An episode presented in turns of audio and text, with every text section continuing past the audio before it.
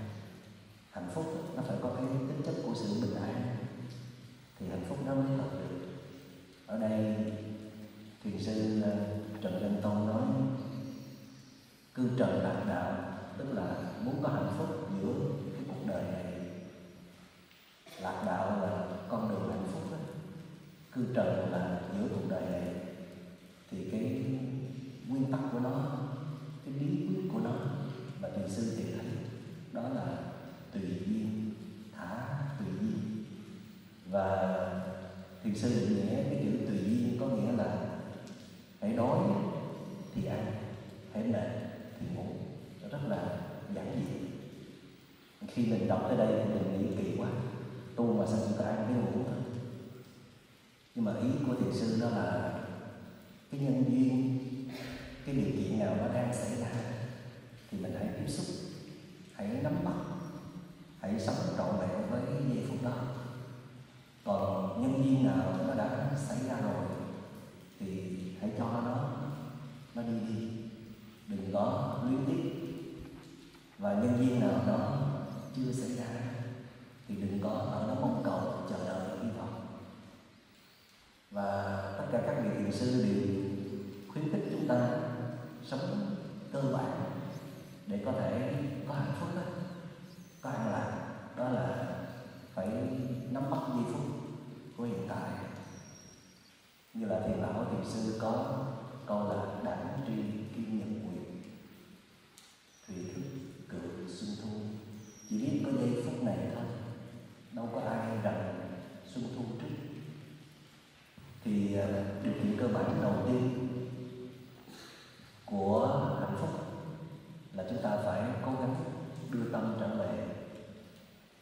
sống liên tục, sâu sắc trong giờ phút của hiện tại nội bao nhiêu đây thôi, chúng ta phải bỏ rất nhiều năm tháng mới có thể huấn luyện được.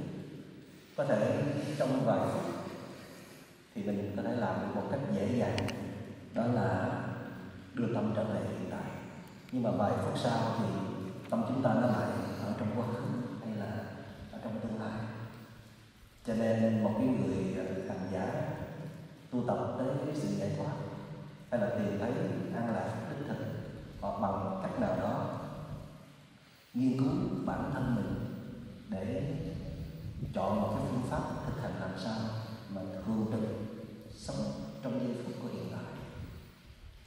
Để nhận biết, để biết những gì đang xảy ra xung quanh mình và những gì đang xảy ra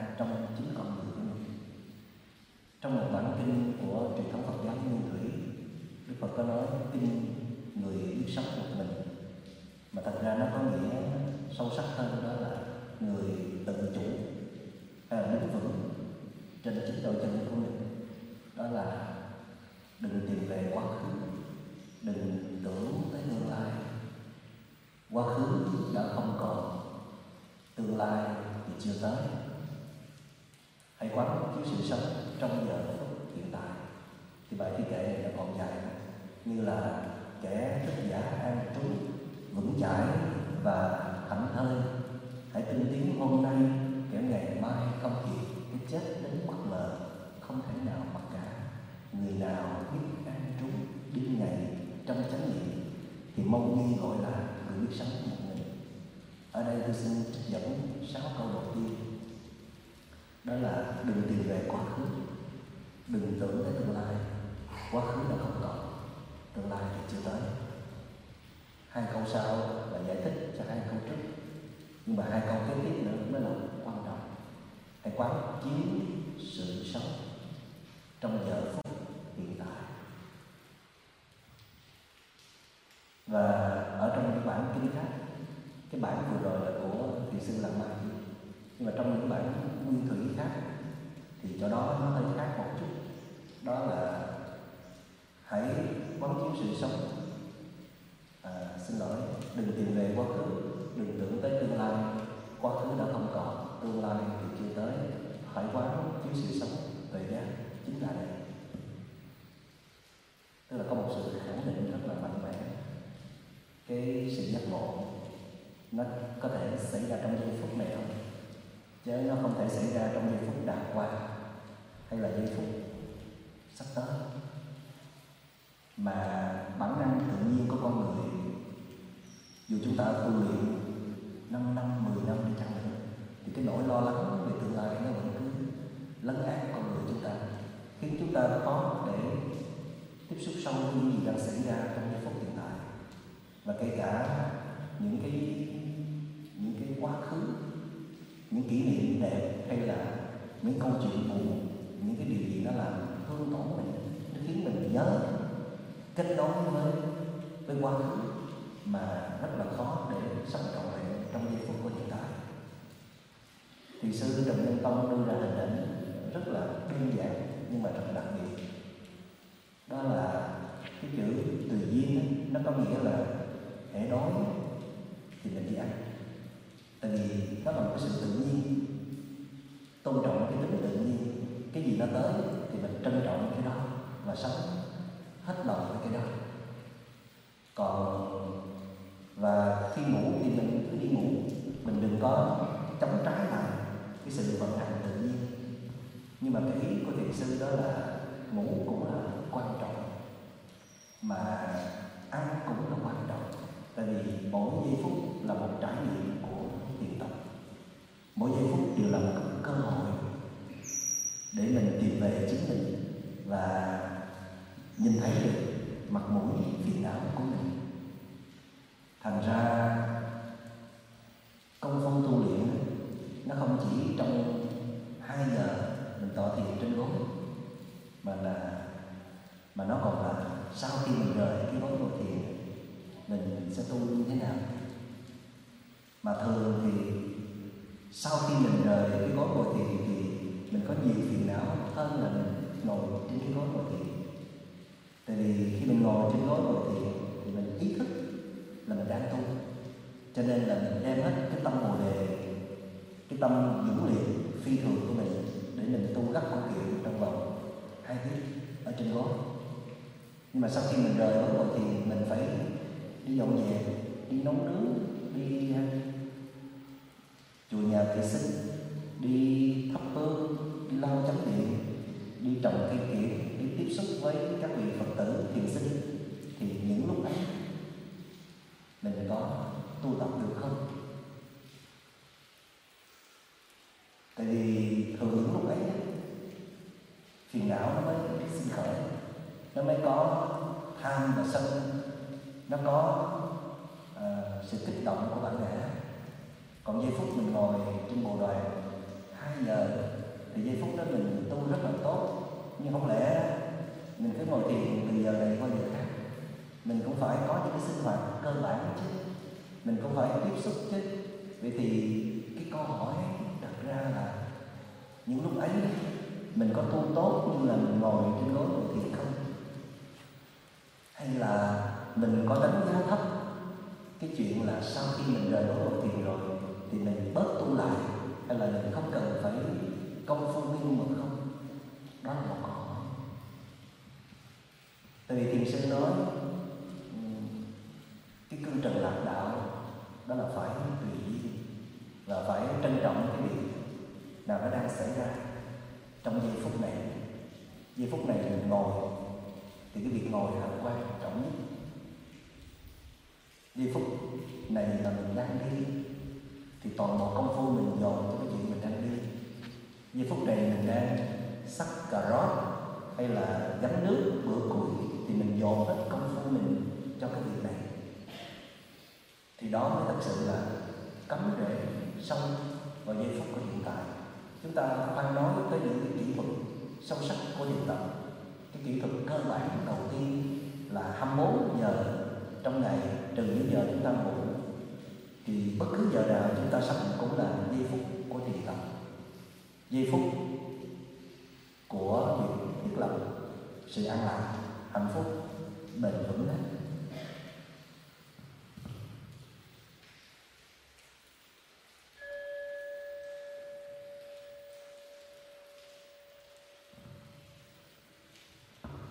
nhưng trọng tâm của bài kỳ kệ nằm ở câu thứ ba. Đó là, xin lỗi, câu thứ ba và câu thứ tư đó là gia trung hữu bảo hư tầm bệnh. Đối cảnh vô tâm, mà phấn thiện. Và cái từ quan trọng nhất là cái từ vô tâm. Cái hồi tôi còn ở trong à, viện nghiên cứu tôi và còn viện huyện nghiên và chúng tôi được các sư phụ dạy. Nhưng có thể, cái thời đó mình còn nhỏ quá chắc hay là mình chưa có một cái nền tảng công phu nào cho nên không có hiểu được cái từ vô tâm. Mãi đến khi thực tập truyền thống thiền vipassana và tôi đặc biệt may mắn được vị thiền sư uh, Sao Techanesa truyền dạy cho dòng thiền quán tâm. Sở dĩ tôi nói đặc biệt may mắn là vì quán tâm. Nó rất là gần với truyền thống thiền tập của thiền tông. Rất gần với truyền thống thực tập của Phật giáo Đại thừa thì uh, chúng tôi cũng được học trải nghiệm về quán thân. Mất rất nhiều thời gian để học về quán thân. Đó là lúc nào cũng đang trú trên uh, từng động thái cử chỉ. Hoặc là chú ý vào sự phòng xẹp của bụng. Hoặc là hơi thở đi vào bụng đường mũi lúc nào cũng niệm thân đó khi mình ngồi biết là cái biết của mình nó xảy ra trong suốt tiến trình mình ngồi. Khi mình đưa tay tới để mở cái vòi nước, thì cái nhận biết của mình nó diễn ra trong suốt cái tiến trình đưa tay tới, mở cái vòi nước. Và chúng tôi thực tập như vậy rất nhiều năm tháng. Tức là niệm thân liên tục. Đến nỗi chúng tôi bị xa đà trong cái việc niệm thân. Đó là niệm thân rất là dễ dàng. Và mình có một cái đối tượng là chính mình để mình an trú vào trong đó. Mình thích lắm. Mỗi khi tâm mình nó phóng đi, mình đưa về niệm thân niệm mình đang có sự cử động nào hãy nhận biết. Hơi thở đâu rồi, đi vào, đi ra, hãy nhận biết. Tại vì hơi thở là một phần của thân. Mình ghi cái tâm mình vào trong thân và khi mà mình nhìn thân thì mình không có biết cái gì xảy ra xung quanh mình. Mình chỉ biết thân mình thôi. Và đặc biệt là những gì xảy ra trong tâm là mình cũng không biết luôn. Rồi sau đó chúng tôi được trải nghiệm về quán thọ. Đầu tiên là học thọ, cảm thọ nó xảy ra trên thân, từng bộ phận của cơ thể. Những vụ cảm thọ trên trái, trên chân mày, trên đôi môi, trên đôi bờ vai, cánh tay, toàn thân thời gian. Nhưng mà thôi thúc trong lòng mình đi tìm một cái truyền thống quan tâm. Là tại vì tôi ý thức nhận ra rằng bên trong mình có quá nhiều vấn đề. Có rất nhiều phiền não mà mình không có nhìn vô được. Và may mắn khi gặp thiền sư à, uh, ra thì thiền sư dạy trực tiếp về quán tâm. Mà cơ bản là nhìn vào cái thái độ mình đang sống mỗi ngày, mỗi giờ. Khi mà mình tọa thiền mình cũng nhìn vào tâm. Khi mình rời cái gối ngồi thiền, như là dọn dẹp, nấu nướng, giặt giũ, trồng cây, tiếp xúc với mọi người cũng không ngừng nhìn vào tâm. Để xem cái cái từ mà thiền sư xài, cái thái độ của mình như thế nào. Thường á, trong tâm mình á, phiền não nó chia thành hai nhóm một cái nhóm thích và một cái nhóm không thích. Và chúng ta luôn luôn ở trong một trong hai cái nhóm đó. Tức là mình thích một cái gì đó, rồi mình đi theo. Cái đối tượng mà mình ưa thích, mình muốn nắm giữ nó lại, mình muốn duy trì, mình muốn nó thuộc về mình, thì cái này gọi là tâm tham và mình ở trong một cái nhóm còn lại nữa đó là mình không thích không thích một cái gì đó cho nên mình muốn tránh né mình muốn loại trừ, mình muốn chống lại cái mà mình không thích thì gọi là tâm sân. Mà sở dĩ có tham và sân là do mình bị vô minh điều khiển. Cho nên là mình đã thích và mình đã không thích. Dĩ nhiên, trong bản năng tự nhiên của con người bản năng nó gồm có bản năng sinh tồn bản năng tự vệ thì nó phải biết cái gì mang lại cái quyền lợi cho bản thân và cái gì có thể gây tổn hại cho bản thân để nó có những cái phản ứng thái độ thích hợp. Nhưng mà vì à, như đã nói mình bị vô minh ấy, cho nên mình không có biết. Cái mình thích là hợp lý hay là không hợp lý. Và cái mình chống lại nó hợp lý hay là không hợp lý. Cho nên mình phản ứng nó rất là nó rất có bản năng. Thích thì nhào vào, nhào tới. Còn không thích thì né qua một bên. Và nếu mà mình nhìn kỹ cách mình sống mỗi ngày, trong từng giờ, từng phút, thì thấy nào mọi lần mình đang thích một cái gì đó. Cái lòng mình hân hoan, vui vẻ đó. Và có lúc mình sẽ cháy một cái điều gì đó, cho nên mình buồn chán, mình khó chịu. Mình ờ, mình muốn loại trừ cái đối tượng đó thường nó nằm trong hai cái nhóm đó. Như là thiền sư tăng sáng tam tổ có tác phẩm tín tâm minh. Và tôi đặc biệt thích cái bài kệ đầu tiên. Đó là chí đạo vô nên đạt đạo cũng có khó. Duy trì dạng trạch đảng đảng cái cốt tủy nằm ở chỗ là đừng có rơi vào tánh thì động viên minh bạch thì đạo tự nhiên sẽ sáng ngời. Tức là mình sẽ tìm thấy được cái bản chất chân thật của mình. Làm sao? Sống mà không có thích một cái gì đó và không thích một cái gì đó. Tánh tức là ghét, là không thích, là tâm sân. Còn ái là ưa thích, là bám víu, là vướng kẹt là tâm tham làm sao để mà không tham và không sân thì cái này được gọi là vô tâm đối cảnh mà không có tâm tham sân tham dự thì gọi là đối cảnh vô tâm. Câu hỏi đặt ra là làm sao? Trong khi chúng ta vẫn còn tham và sân, làm sao chúng ta ép mình không tham và sân được? Mình rất muốn không tham và không sân, nhưng mà tham đã xảy ra, sân đã xảy ra và quý vị nên nhớ là cái từ tham và sân của tiếng Trung Quốc dịch không có chính xác từ cái từ nguyên gốc tiếng Pali là cái từ lớp ba lớp ba là một sự ưa thích tại vì cái chữ tham đó, nó cho mình một suy nghĩ là mình có rồi mình muốn có thêm nữa. Về những tiện nghi vật chất trong khi chữ lớp bao nó rộng nó bao trùm thái độ mình thích một cái gì đó cái cả mình không thích một bình hoa thích một món ăn thì đó vẫn thuộc về lớp bao và tâm sân dịch cũng bị thiếu tại vì nó là cái chữ đô sa. Đô sa có nghĩa là nó không hẳn là một cái cơn sân tại vì chữ sân nó có nghĩa là một cơn tức giận lên tới đỉnh điểm.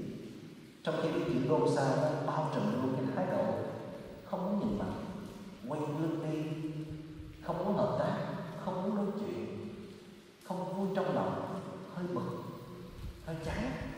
Nó bao trùm luôn cái tâm thành đó. Còn nếu mình nói sân thì mình thấy mình đâu có sân đâu mình đâu muốn nói chuyện thôi. Chứ mình đâu có sân đâu, thì nó mất đi cái phần thực tập rất là quan trọng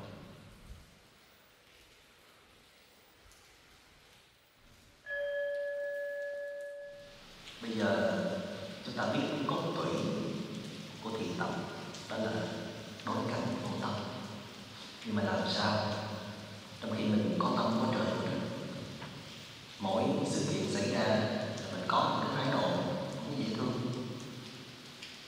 có phiền não tham dự mình đâu có muốn đâu mình dặn lòng rất là nhiều lần là mình sẽ không phản ứng như vậy nhưng mà mình vẫn cứ tiếp tục như vậy thì bây giờ biểu mình đạt tới vô tâm thì đạt bằng cách nào thì mai là khi tôi thực tập về dòng quán tâm của thiền vipassana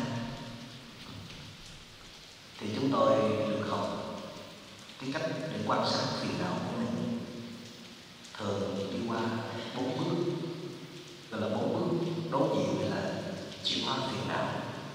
Bước đầu tiên gọi là nhận diện tức là tôi thấy có một cái phiền não một cái vọng tưởng một năng lượng tiêu cực đang có mặt ở trong tôi thay vì là một cái người ít tu luyện hay là không tu luyện thì họ để ý chú ý vào các đối tượng bên ngoài còn người có tu luyện thì nhìn vào bên trong để thấy mình đang có vấn đề và có ý thức trách nhiệm muốn giải quyết vấn đề của mình cho nên là tôi biết tôi đang có cơn giận tôi đang tôi biết tôi có một cái sự chống đối sự khó chịu trong lòng hoặc tôi biết là tôi trỗi lên một cái ý niệm tham lam mong cầu ước muốn nó làm tâm tôi nó vận động đáng lẽ ra tôi đang ngồi uống trà rất là an nhiên tự tại như này nhìn mưa rơi nhìn sương mù ở thiền viện trúc lâm từ lúc rất là đẹp thì bỗng nhiên trong lòng nó trỗi lên một cái ý niệm nhớ nhà rồi hàng chuỗi những cái ký ức về tuổi thơ nó trỗi dậy hoặc là mình nhớ ngày hôm qua trước đó vài ngày ai đã nói một câu nói rất là khó thở cái người đó thiếu tôn trọng mình nó trỗi dậy thì bây giờ mình làm sao nó là một cái gì đó rất là tự nhiên mình không có cố tình. Rồi mình mong muốn là ước gì là trời được mưa để mình đi hái rau ước gì là mình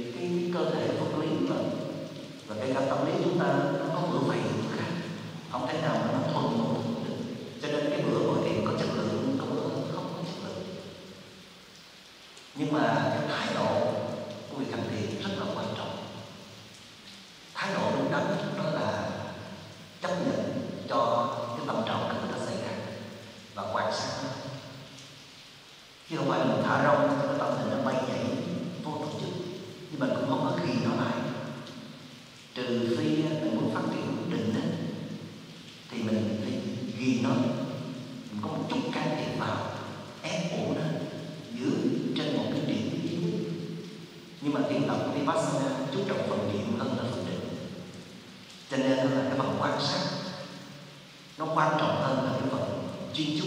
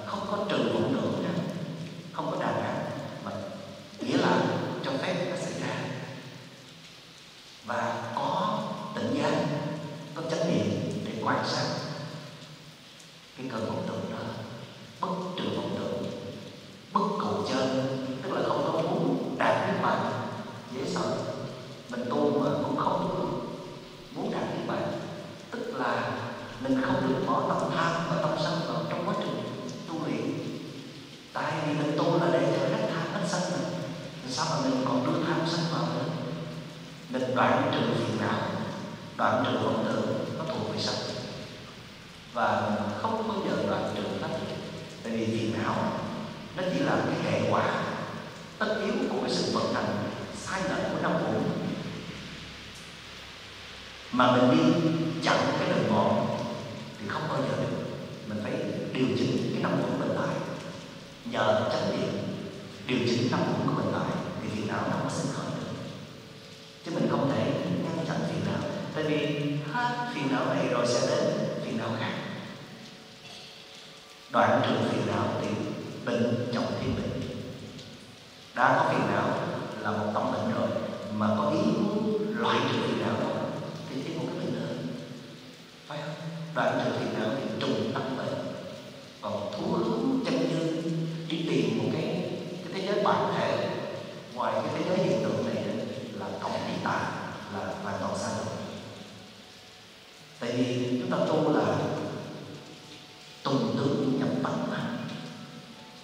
ta đâu có nắm được cái tấm đâu chúng ta chỉ nắm được cái tướng thôi và đối với tướng mà mình không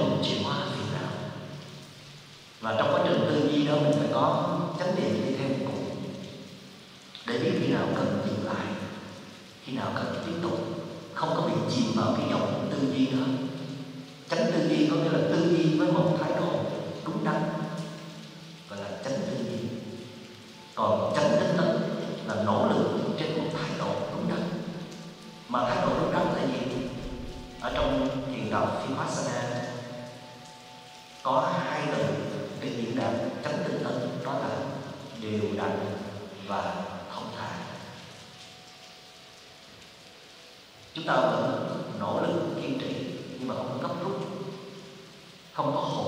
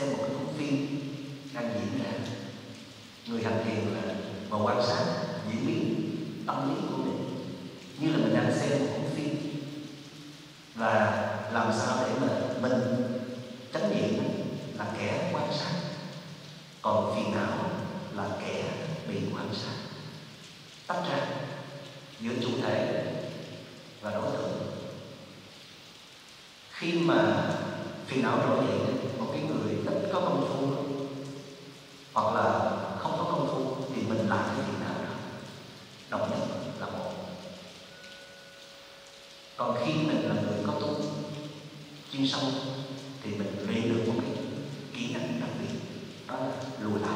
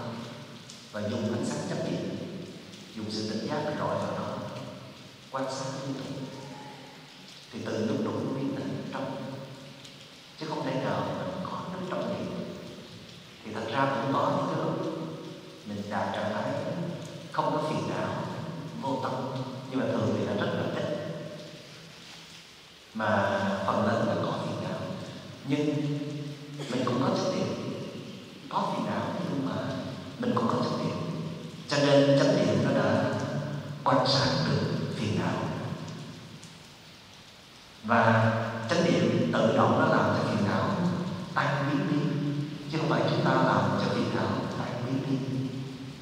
Chừng nào nó tan biến thì tan biến, cứ quan sát liên tục, cứ lùi lại quan sát. Thì phiền não còn, ghi nhận là phiền não còn.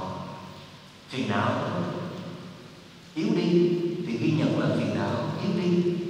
Rồi phiền não kết thúc thì ghi nhận là phiền não ta là một chủ thể trách nhiệm, sự tỉnh giác vẫn đứng yên đó. Mặc cho phiền não đến rồi đi lại rồi khứ. Và giữ được cái tâm biết thường trực có khi chúng ta tập trung vào cái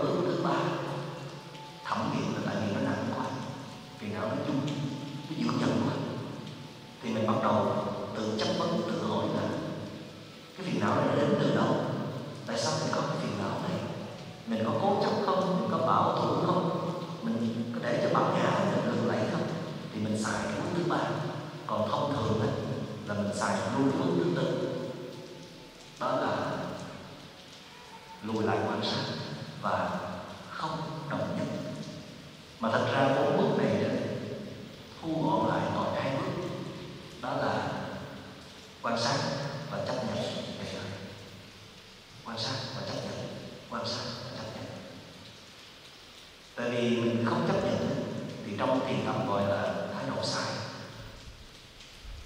Còn mình chấp nhận và mình vẫn quan sát.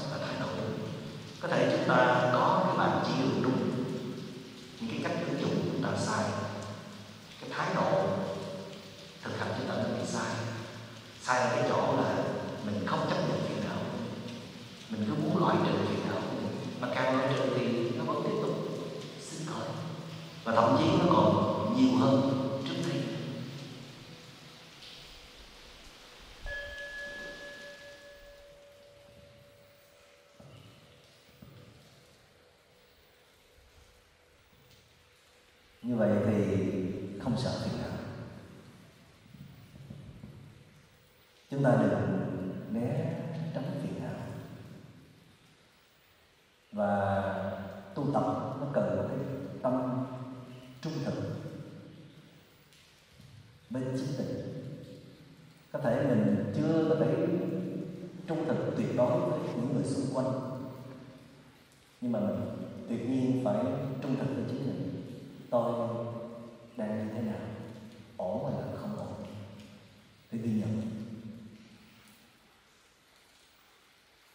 và chúng ta đừng mắc phạm sai lầm rơi vào cái trò lừa đảo của tâm trí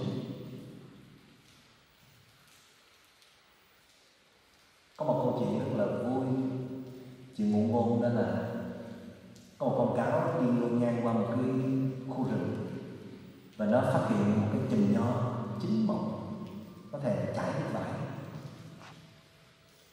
và nó bắt đầu ra sức để để hái cái chùm nho nhưng vì chùm nho ở trên cao nhảy không tới, nhảy cả buổi trời mà vẫn không bắt được.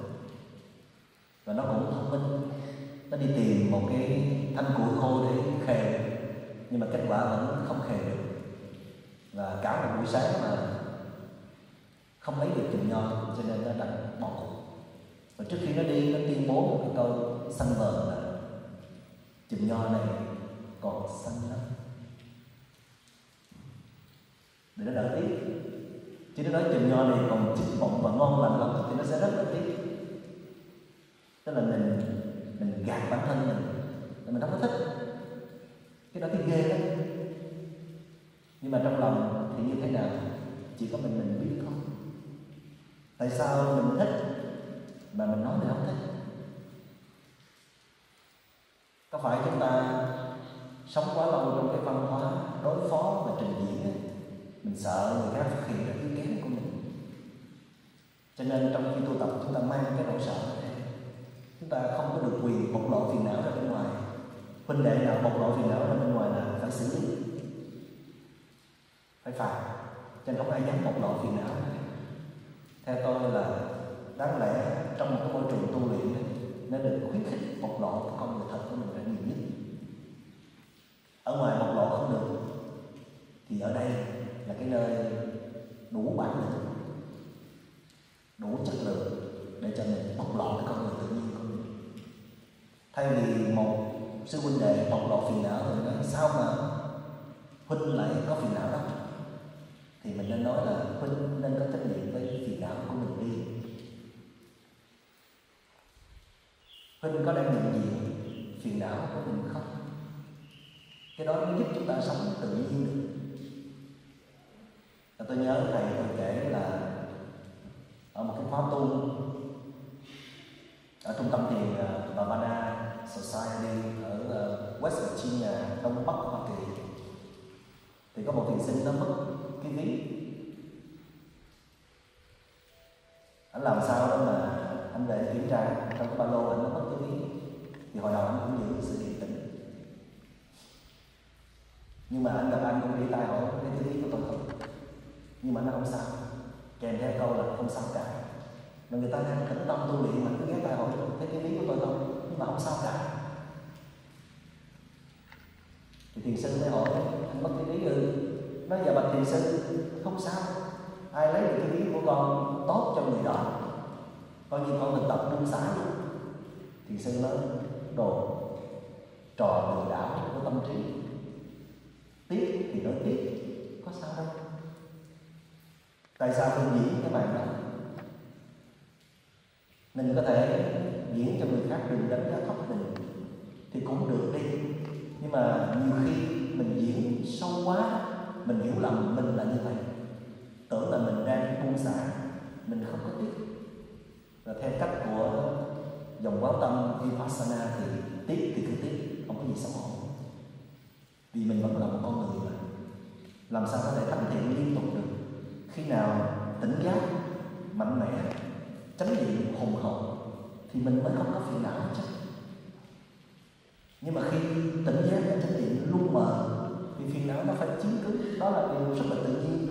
Và vì vậy nên chúng ta phải tu luyện tiếp nữa công phu tiếp nữa. Cho nên phải cho phép nó diễn ra. Và ở trong vipassana đó, chánh niệm được gọi là mạnh mẽ trong hai trường hợp. Một là không có phiền não sự có mặt chánh niệm làm cho phiền não không sinh khởi được. Hai là có phiền não mà nhận diện kịp thời và quan sát được nó. Thật ra, quan sát thân thì dễ, chứ quan sát tâm khó lắm. Tâm nó thiên hình vạn trạng, rất là khó nắm bắt tâm nhưng mà khi mà mình luyện tập thuần thục một thời gian quay vào bên trong liên tục, quan sát liên tục. Thì mình thấy quan sát vọng tưởng hay là phiền não không có khó nữa. Và trước đây phiền não vọng tưởng nó chạy 200 cây số trên giờ. Chánh niệm mình chạy có 50 cây số trên giờ bắt không kịp. Nhưng mình tu luyện thời gian, chánh niệm nó nó lên, nó mạnh. Chánh niệm cũng có thể chạy hai, ba trăm cây số trên giờ còn đỡ phiền não ngay tức thì nhưng mà cái quan trọng là thái độ đi liền sau đó là gì? Là quan trọng. Chứ còn nếu mà mình thấy là mình bầm bầm bầm bầm đó, mình đai tiếng, mình trách giận bản thân thì điều là sai lầm. Cái đó không cần. Trong quá trình tu luyện chúng ta không cần dày vò, trách móc bản thân. Chúng ta cần thừa nhận tất cả những cho nên câu thứ ba của bài thì kể đó là gia trung hùng báo ưu tập mình ở bên trong con người chúng ta có nhiều tài sản vô giá mà chúng ta chưa khai thác được. Và chúng ta chỉ có cái niềm tin này đó khi chúng ta bắt đầu có những trải nghiệm về đối cảnh vô tâm. Wow! Mình có thể làm được một cái chuyện tạo ra năng lượng mình có thể làm được một cái chuyện là khi tâm nó bất an, mình nhìn thấy cái lý do, cái nguyên nhân đưa tới, rồi mình còn có thể quan sát cái sự bất an đó để từ bất an nó trở về an. Những trạng thái của bình an, của hạnh phúc, chân thật, của thảnh thơi, của tự do, của giải thoát là những tài sản vô giá trong tâm hồn chỉ có những người quay vào bên trong tu luyện khơi dậy thì mới có thể có được. Mà ở xã hội tây phương bây giờ người ta đã bắt đầu xài tới cái cụm từ gọi là bình an đến từ bên trong inner peace. Người ta biết có những cái bình an nó đến từ bên ngoài, nhưng mà cũng có những cái bình an nó đến từ bên trong. Vậy thì một hành giả. Mà khi có phiền não sẽ sinh khởi và công việc của họ, đầu tiên đó là quay vào bên trong để biết, để nhận diện mình đang có phiền não là giỏi lắm. Tại vì thường mình có khuynh hướng đổ thừa, trách móc hay là đáp trả lại, phản ứng lại các đối tượng. Mà mình nghĩ rằng họ đã kích hoạt vào phiền não của mình và thậm chí mình còn nghĩ là họ đem tới phiền não cho mình. Phiền não của mình thì nó ở bên trong. Ai mà đem tới được? Đâu có ai đem phiền não mà bỏ vào người của mình đâu. Tất cả các các tác nhân, tất cả các điều bất như ý, những đối tượng không dễ thương ở bên ngoài chỉ đóng vai trò tác nhân thôi. Kích hoạt lại còn tác giả chính là chúng ta tham sân si là chúng ta. Và trong tứ diệu đế, đức phật khẳng định khổ nó có cái lý do, nó có nguyên nhân là do tham sân si. Ở đây các vị thiền sư, tóm gọn lại từ tấn và ác. Tham với sân. Bây giờ làm sao để dọn dẹp được tham sân si? Thì mình sẽ sống trong niết bàn tịch tĩnh, sống trong sự an lạc, hạnh phúc chân thật và cái cách để mà dọn dẹp, tham sân si, đó là học cách đối diện, chấp nhận cho phép nó diễn ra và không ngừng quan sát, không đồng nhất với nó. Thật ra cũng còn một ít cái kỹ thuật nữa trong quá trình quan sát phiền não, đó là khi quan sát phiền não hay là vọng tưởng. Thứ nhất là dĩ nhiên là không đồng nhất rồi. Thứ hai là không được dán nhãn hiệu đó là phiền não, đó là vọng tưởng chỉ cảm nhận trực tiếp nó là một trạng thái như vậy như vậy thôi. Tại vì khi mình nói nó là phiền não hay là vọng tưởng thì tự nhiên mình sẽ có thái độ không ưa thích, chán ghét. Cho nên gọi là không dám nhận diện. Thứ ba, không đàn áp hay loại trừ. Thứ tư, không bỏ thêm thái độ vào gọi là nhận diện đơn thuần nó diễn ra như vậy. Mình không bỏ thêm cái gì lên nó nữa. Thì gọi là nhận diện đơn thuần còn thường cái nhận diện của mình nó không có đơn thuần. Tại vì một sự kiện xảy ra, khi mình tiếp xúc thì mình hãy bỏ lên cái thái độ thích, cái không thích. Mình phê phán, mình nhận xét, mình chê trách, mình ưa thích. Và khi một đối tượng mà mình đang tiếp xúc đó, hay là một sự kiện xảy ra. Thì mình hay có những cái giải diện mình những thành kiến những cái định kiến về đối tượng. Tất cả những thứ đó luôn luôn xảy ra trong chúng ta. Bây giờ hãy nhờ chánh niệm giúp chúng ta làm công việc nhìn thấy tất cả những thứ đó. Và quản chế tất cả những thứ đó bằng năng lực chánh niệm để rồi từ một cái vọng tâm nhìn lên một đối tượng. Nhờ chánh niệm mà chúng ta bắt đầu gạn đục hơn trong cái tâm. Nó bắt đầu lắng dịu xuống. Thành kiến, định kiến, lắng dịu xuống. Vết thương, lắng dịu xuống. Tham sân, lắng dịu xuống. Còn một cái tâm thuần khiết để tiếp xúc đối tượng có thể lúc đó chúng ta sẽ thấy được bản chất, bản thể của đối tượng. Và cái đó khó lắm có chánh niệm đã khó. Rồi mà chánh niệm liên tục càng khó. Mà chánh niệm để chăm sóc được phiền não càng khó hơn. Từ một cái tâm đang vẫn đổi mà mình nhờ chánh niệm giúp mình làm sao để mà tiếp xúc lên đối tượng mà nó không bị phẫn nộ, thì gọi là nhận diện đơn thuần. Vậy thì khi mình nhận diện mà không đơn thuần, rắc rối, phiền toái, vọng động thì ghi nhận là mình đang là như vậy. Con cáo nên thừa nhận trình nho đã chín mộng tôi đang rất là thèm thuồng nhưng không ai được nữa và vị thiền sinh kia nên thừa nhận tôi đã mất cái lý rồi tôi đang rất là tiếc nữa chỉ khi nào mình nhận diện một cách trung thực ấy, thì mới biết mình đang có phiền não còn mình cố tình trái điểm tránh né dựng cảnh làm cho tâm mình lúc nào cũng đẹp đẽ. Ngon lành thì muôn đời mình sẽ không bao giờ tiếp xúc được với sự thật về bản chất của đối tượng. Chúng ta tu luyện là muốn đi tìm lẽ thật, đi tìm bản chất chân thật.